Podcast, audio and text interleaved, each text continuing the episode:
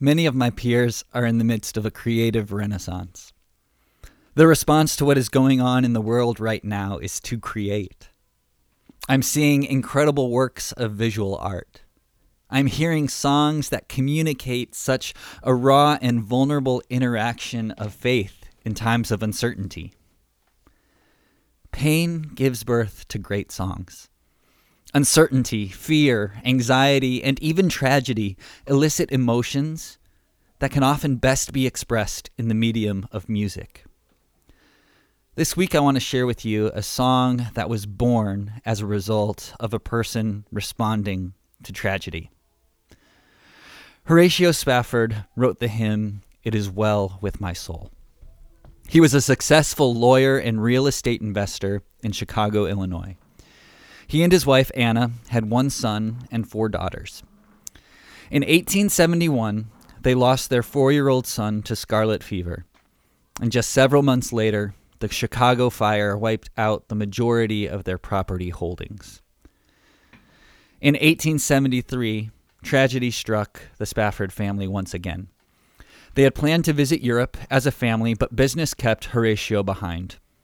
On the voyage, the ship that Anna and their four daughters were traveling on struck a steel carrying vessel, and within 12 minutes, the boat sank. Only his wife survived.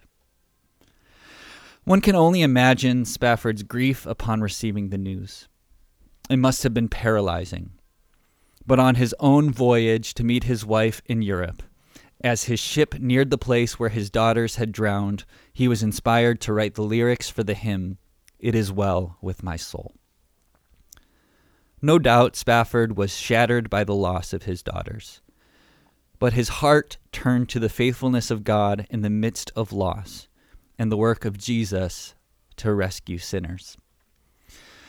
The hymn does not diminish nor gloss over pain and tragedy, but rather proclaims that God is present in them and is greater than them. The arrangement that I'm going to share with you of this song was a collaborative effort between myself and my good friend, Lindsay Westman, who is a worship leader in the San Francisco area. While I generally love taking obscure old hymn texts and adapting them with an original arrangement, this is not the type of hymn that fits in that category. This is a song which lyrics and melody have withstood the test of time. So why change it? Well, about six years ago, Lindsay and I were asked to lead worship together for a student ministries retreat at New Hope Church. The text for the weekend was Romans 8, and we were commissioned with the task of arranging this text in a more modern setting. Our focus for the added lyrics came from verses 22 through 27 of Romans 8, where we're encouraged that even in our moments of weakness, when we are grieved and not sure even what to pray, that the Holy Spirit is with us and intercedes for us. Hear these words from the Apostle Paul in Romans 8 22 through 27. He writes, for we know that the whole creation has been groaning together with labor pains until now. And not only that, but we ourselves who have the Spirit as the first fruits. We also groan within ourselves, eagerly waiting for adoption, the redemption of our bodies. Now, in this hope we were saved. Yet hope that is seen is not hope, because who hopes for what he sees? But if we hope for what we do not see, we eagerly wait for it with patience. In the same way, the Spirit also joins to help in our weakness, because we do not know what to pray for as we should. But the Spirit Himself intercedes for us with unspoken groanings. And He who searches the hearts knows the Spirit's mindset, because He intercedes for us according to the will of God.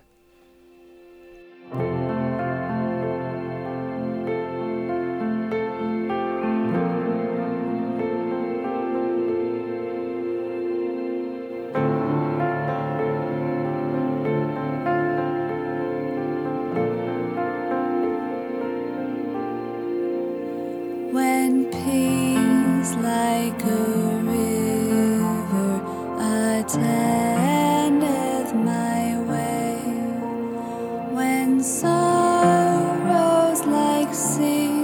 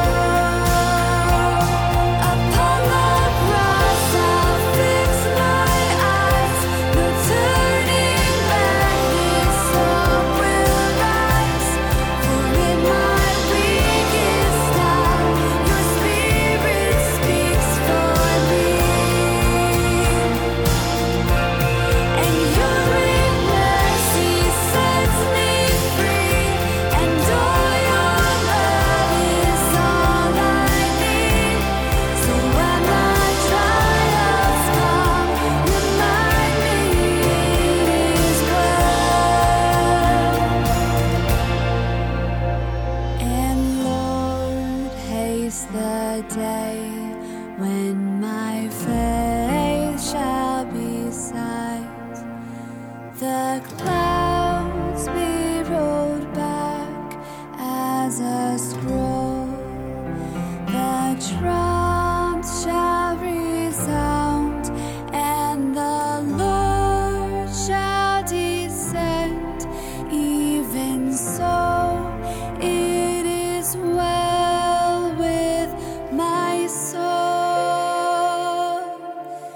It is well.